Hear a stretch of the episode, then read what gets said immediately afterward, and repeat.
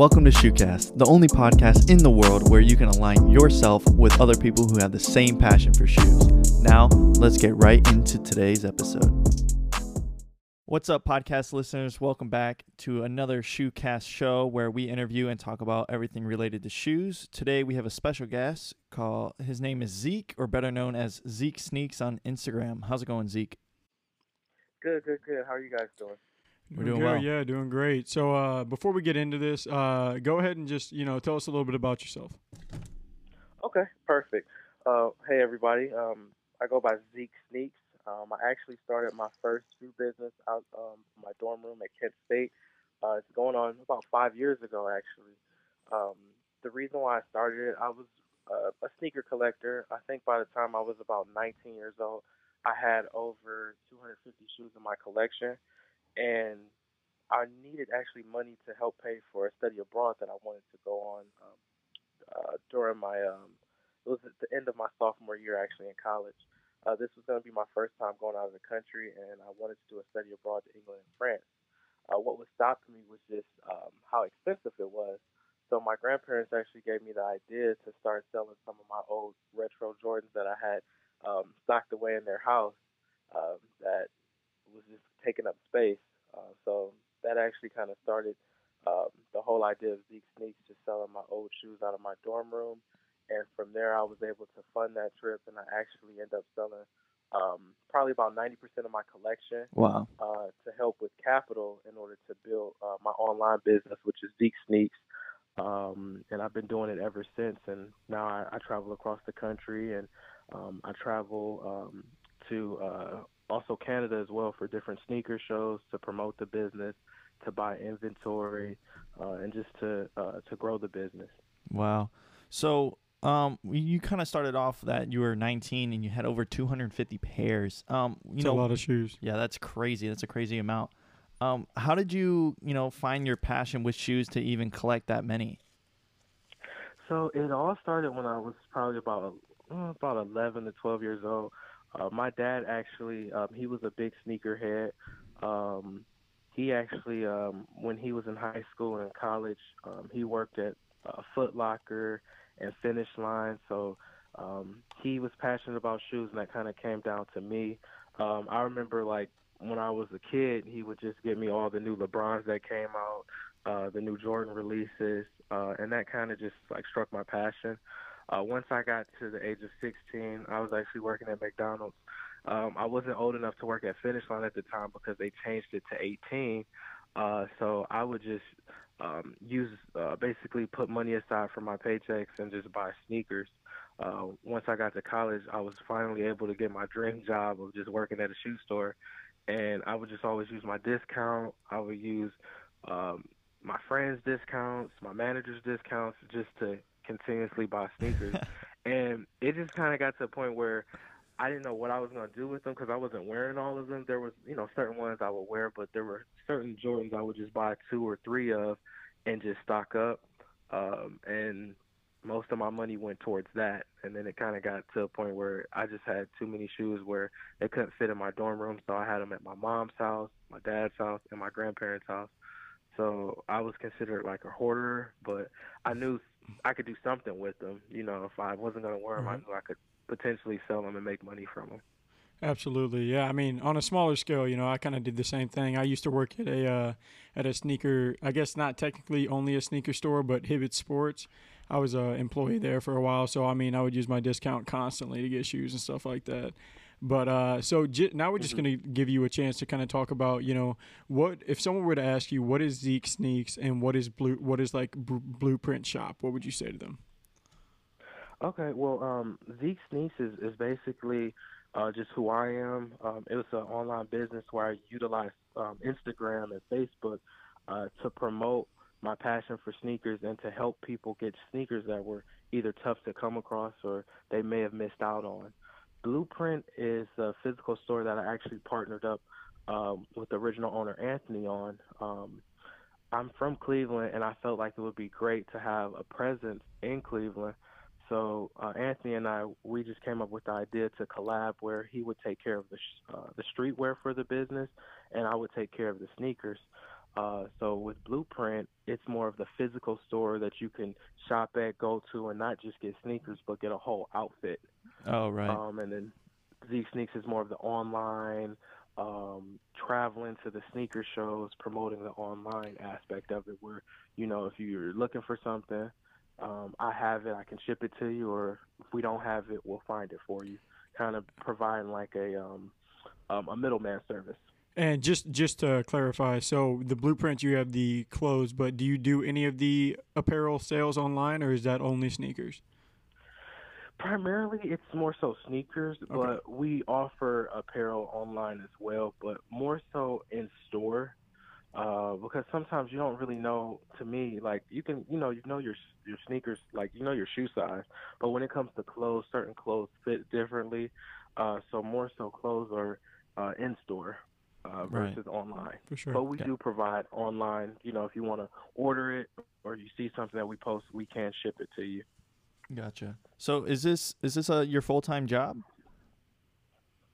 Yes, I actually um after I graduated in uh 16, I worked uh, full time as an accountant. I did that for a year. I was working in internal audit and it was boring. I did not like it. It was it was a great first job, don't get me wrong. I enjoyed the people I worked with. I was gaining experience that uh, was really important, especially with like accounting is a building block of business Mm-hmm. but it just I wasn't made to you know sit in the office and do tedious work. I felt like I needed to do more, so I started Zeke Sneaks kind of as a side business. But then one day, I think it was like a month before I actually um, quit. I wrote up a two week notice, and I was just trying to figure out when was the right time to just do this full time. Um, and one day, I finally got the courage to just send that email, uh, and now it's going on uh, It's all, it's going on almost three years now Wow.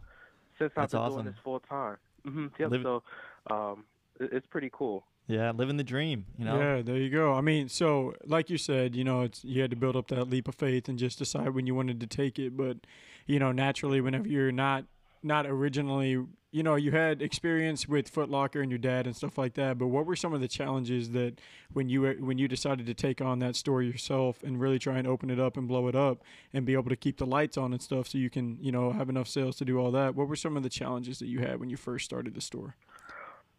primarily with the the store, it was more so just making sacrifices.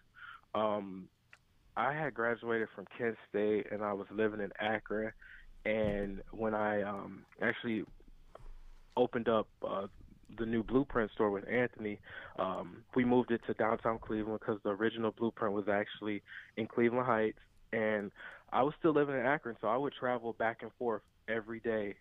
I was working at the store at least five times a day, so I would travel back and forth. I would, you know, be the first one there, and I would be the last one to leave because with, you know, with starting a new business, you have to put a lot of time and effort in promoting, um, into, you know, figuring out ways in order to make money. Because there's some days, you know, you're gonna make money. There's other days that you're not gonna make money. Mhm. So you have to, you know, strategically plan um, different releases and uh, different ways to attract new customers and to, you know, promote and boost uh, purchases and sales.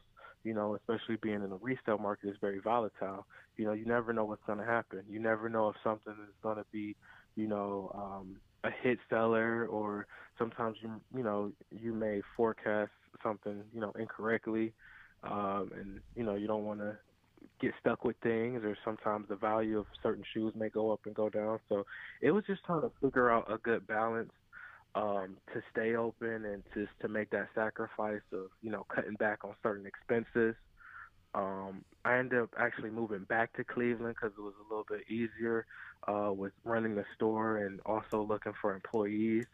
Um, so there was just it, it. It's still like there was a lot of challenges starting off, but I felt like even as time went on, there was still there's still challenges. Even still challenges today. You know, Yeah. there's stuff that I can control, and then there's stuff I can't control as an entrepreneur. Um, so I, I would feel the main thing was just like being able to make that sacrifice, knowing that you know there's no guarantee that you know people are going to come into the store and buy stuff. You know, there's days that we're going to make money, there's days that we're going to lose money. Um, and I think that was the main thing with starting off is just kind of being in, you know, getting uh, in the right mindset to know that, you know, there it's not going to always be happy days. You know, just because you're your own boss, you know, there's a lot of risk that comes with it. You know, it's it's not always, you know, the the fun, the limelight of just making money and being able to travel. You know, really just looking at expenses. Mm-hmm. Um, last year alone, I think I traveled probably about 60% of the year. And before like I started doing all this traveling for sneaker shows and events, I was like really big like okay cool I get to go somewhere new I get to um, try new things I get to meet new people I get to try new foods like I'm just thinking about all the good stuff but as I started traveling I got kind of got tired of it because I was burning myself out because it was constantly being on the road driving and flying and um having to worry about every single expense. You know, I had to really think about and calculate, you know, how much is going to cost for me to get there, how much is going to cost to get inventory there. You know, will I make money at this show selling stuff? How much stuff do I have to purchase in order to figure out a break even point to make the trip worth it? And you know, there was times where I would lose out, you know. I would, you know, always be positive and think about, okay, well, you know, at least I'm there to promote the business and I may get a, a couple new followers or new clients. But, you know, there, there was a lot of money coming out, you know, and there's still a lot of money coming out in order to, to build the brand. Yeah. Yeah. That's the name of the game, you know, money. You gotta, you gotta provide, you gotta travel and stuff to grow the brand, but, you know, it costs a lot and not a lot of people notice that. And, uh, you know sometimes i always like the saying like you know you work 60 hours a week just to make sure you're not working a full-time 40 hour anywhere else. Mm-hmm. That's yeah. true. Very true. Yeah. Um so moving on so what would you say one of the best achievements or moments that you could remember from either selling sneakers or you know being in the sneaker culture? Hmm. Best moment hmm. or one of your favorites. would, it doesn't have to be your top top. yeah. Okay. I would say the main thing is just uh, just the networking piece. Um, I felt that like with selling shoes, you never know who you're going to meet, and I'm blessed to just uh, to be able to be in a position to uh, to be able to have like a direct impact on people's lives. Because you know a lot of people like ourselves, you know, we have different stories with sneakers and how we relate to them. Um, and just from traveling, I've been able to meet all different types of people from all different walks of life uh, and to build um, partners partnerships and you know business relationships and friendships from sneakers. Um, with having the store, I was able to have the opportunity to uh, meet different professional athletes and help personally uh, style them, which was pretty cool. Um, but also just being able to um, be a mentor to different um, kids who are into reselling, and just to be able to connect with them and hear their stories when they come into the store to shop. I think that's pretty cool and very rewarding um, because I feel like you know um, it's important as you as you grow to share that knowledge to help other people, um, and I feel like that that's a way that it makes me feel good. You know, if I'm able to help somebody else or put a smile on their face or you know help them, um, you know, if they want to get into reselling. Uh, so I think those that that kind of is like the the best part of it is just the networking piece. Right, and to play off of that, do you? Uh, so, what's some of that advice that you do give to some of those, you know, the people that you talked about mentioning helping and stuff like that? You know, what's some advice that you do have for people out there trying to either do what you do, or just people, just advice for people that want to get more involved in sneakers? Um, primarily, uh, just to research, to take a risk. You know, don't be scared to take a risk. Uh, don't be scared to go with your gut, um, and just you know do it for the right reasons. You know, if you're passionate about something, don't let anybody stop you from that. You know, at the end of the day, you know we know we know ourselves best, uh, and we know what we're capable of. Um, so I always try to share with people just you know learn from your mistakes because you know we're all going to make mistakes, but it's what you learn from it and how you grow from it and don't be afraid to to ask questions and don't be afraid to put yourself out there. Yeah, that's that's very true. That's wise words from Zeke over here, getting deep. Thanks. um, so what makes you know what makes I guess either Zeke Sneaks or the Blueprint Shop different from other you know sellers that do the same thing? Um, let's start with Blueprint. Um, I say one thing about Blueprint is, you know, we're located in, in Cleveland, Ohio, which is kind of like it's not a big city, but it's not a small city, so it's kind of in the middle. Uh, but we've been able to bring streetwear, sneakers, uh, which is a, a big city culture, uh, into a, a middle, a medium-sized city. Um, Mhm. And I feel that you know, bring the New York vibe, LA vibe, Chicago vibes to Cleveland. Um, but at the same time, we are able to connect with different people by you know being personable, um, and also you know we understand that these you know the sneakers, the streetwear, it goes for a certain amount of money. But one thing about us is we're very flexible with our prices. You know, we're open to negotiate, and we take time to really um, learn about our customers. Um, as far as Zeke Sneaks, I feel like Zeke Sneaks is more of like is more of a, a movement.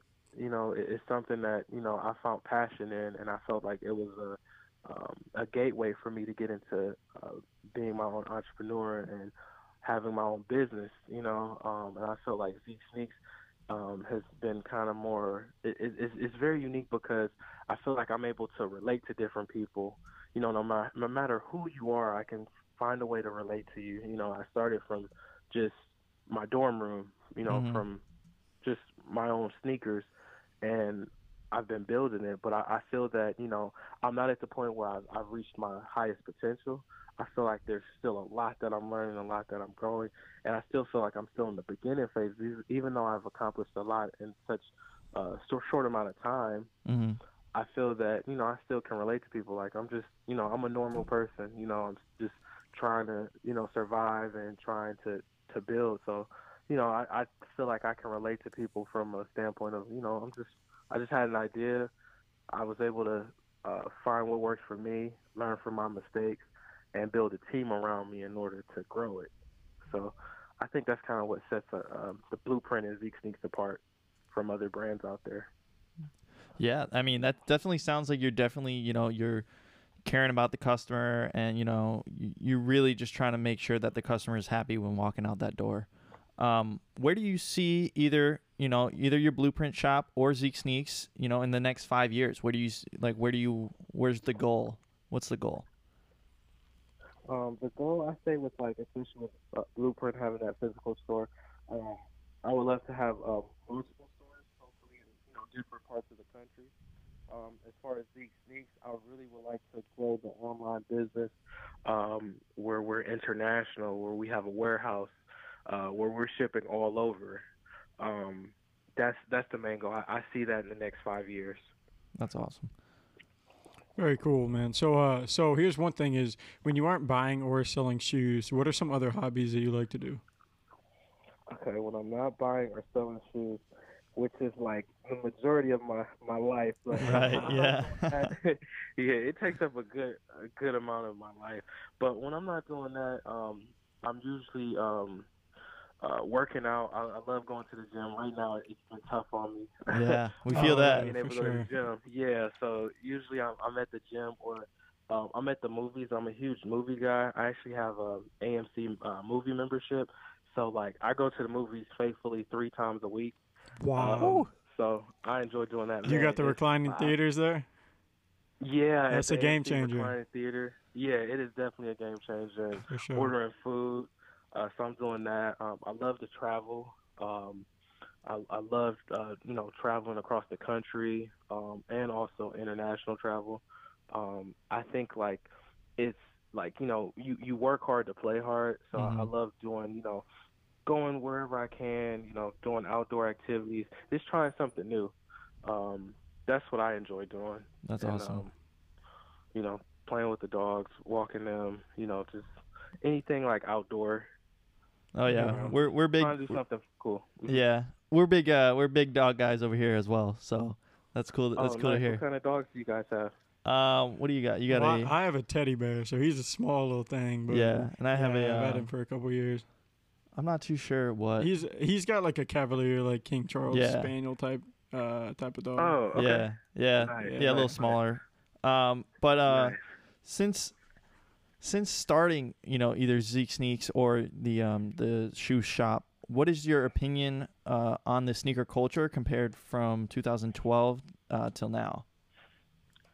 Oh man, so like when I really got into uh, sneaker reselling, it was more so towards like the end of like the the GR Jordan release hype. Um, mm-hmm. I remember when I first got started, like I could do pre-orders on any of the new Jordans coming out every one to two weeks, and like I would make a profit of like eighty to a hundred dollars on each shoe, and I would have like between ten to thirty pre-orders every single week. Um, and that was kind of that was the trend, you know. Uh, at that point in time, you know, people would look at prices from Flight Club and then eBay and then whatever your price was. Right. Um, now it's a lot different. Uh, you know, the Jordan brand has flooded the market with general releases.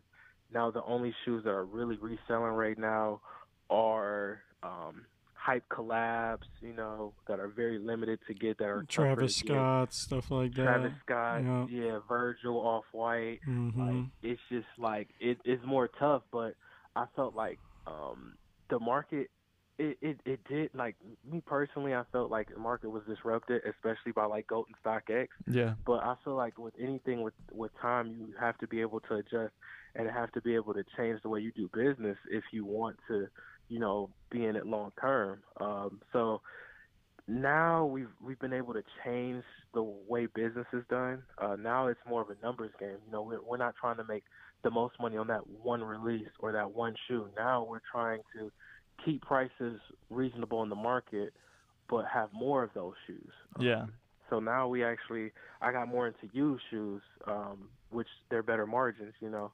Uh, but I do both used and brand new. Um, I don't just do just hype shoes. My biggest philosophy is, you know, everything will sell at the right price. Uh, so it's just basically figuring out, um, you know, margins to pay for things in order to in order to make a profit. You know, so uh, we do a little bit of everything from from beaters to the Travis Scott and exclusive releases. Uh, so I feel like in, in nowadays and age, if you really want to survive, you can't just do one thing. You can't just do the new Jordan releases, or you can't just do Yeezys, you know, because they're oversaturating the market. You have to be, you know, uh, you have to diversify what you sell. You know, you have mm-hmm. to, you know, do sneakers, do clothing, you know, such as like Supreme or streetwear. You know, be able to uh, cater to your clients, you know, and, and be able to be reasonable with your prices and flexible because, you know, um, one day um, a, a shoe could go for 500, the next day it could go for 400. So you have to like pay attention to that and you know know when to hold and know when to let something go. Yeah. Absolutely. Definitely. So, uh, what would your ideal what would your ideal shoe collection look like? Would you say? Because I know you said there was a time where you had like around 250, then you sold a bunch mm-hmm. of them. I know me personally, I used to have like north of 150, and now I'm selling a bunch of mine because I had a bunch of shoes that I bought because they were cheap, and not because I really, mm-hmm. you know, I, they just sat on the shelf because I'm like I don't really feel like wearing those today. So, what would your ideal mm-hmm. shoe collection look like? Would you say? Right now, I think I'm around 50 pairs, uh, but all my shoes in my collection currently I actually wear. Um, and it, it's a mixture from like uh, Nike basketball to uh, I do like Yeezys. Um, I like the the older Adidas Yeezys. Well, I was gonna say, so uh, do you do you cater to a certain brand, or are you pretty out there with everything? I'm I'm pretty um I'm pretty out there. Like I have some like Asics, um, I have some Adidas, Nikes, um, I have a few Reeboks, um, Jordans. I'm a huge Jordan One fan. Uh, I would say when it comes to like my collection, half of my collection are Jordan One. um, that's my favorite silhouette, my favorite Jordan uh, model, and it's just comfortable. You can dress it up and dress it down. Um, so I, I would say, yeah, the collection is around 50, but it, it is a variety. Um, cause I, and I like bright colors, so there's a lot of bright color shoes, a lot of uh, what the theme uh, sneakers are in my oh, collection. for sure, for uh, sure. So I like to collect those. Those are like uh, my favorites. Um, so it, I, I try to keep a variety, and then now I, I used to just buy, you know, whatever came out, whatever I saw, I would buy. But now I'm more selective on what I buy, especially with new releases. Um, I'm very selective um, because, like, my main thing now is if I buy it, I want to actually wear it or I'm I'm buying it to to wear to promote the the brand, the business, you know. So, um, and and now I'm getting stuff that at a point in time I I, I wasn't able to afford, you know. So like, if it's something very exclusive that I really want, I'll find a way to get it. And I don't mind buying it lightly used because I'm gonna wear it anyways. Right. For real. Mm-hmm. I've kind of like switched up and matured in um, my uh, collection. So, do you say would you say that like 50 pairs is kind of where you want to sit, eh, or do you want to grow it to more, or do you just want to? Where do you where do you sit in like quantity wise? I would say. Um, well, you know, it's it's tough to say. Like, I mean, if it's something cool that comes out that I want, I'll buy it. But then again, um, I felt like with me growing my business, Mhm. I wanted to become kind of like more like non-materialistic and more focused so on like building a business versus like buying Right. personal Mhm. items for myself. But with shoes, it's just tough. It um, is. I feel like they're investments at the same time. So like I'm not gonna cap myself, but I am gonna limit myself uh, to. I'll probably you know try to keep it where I'm only buying maybe one to two shoes every like one to three months or so.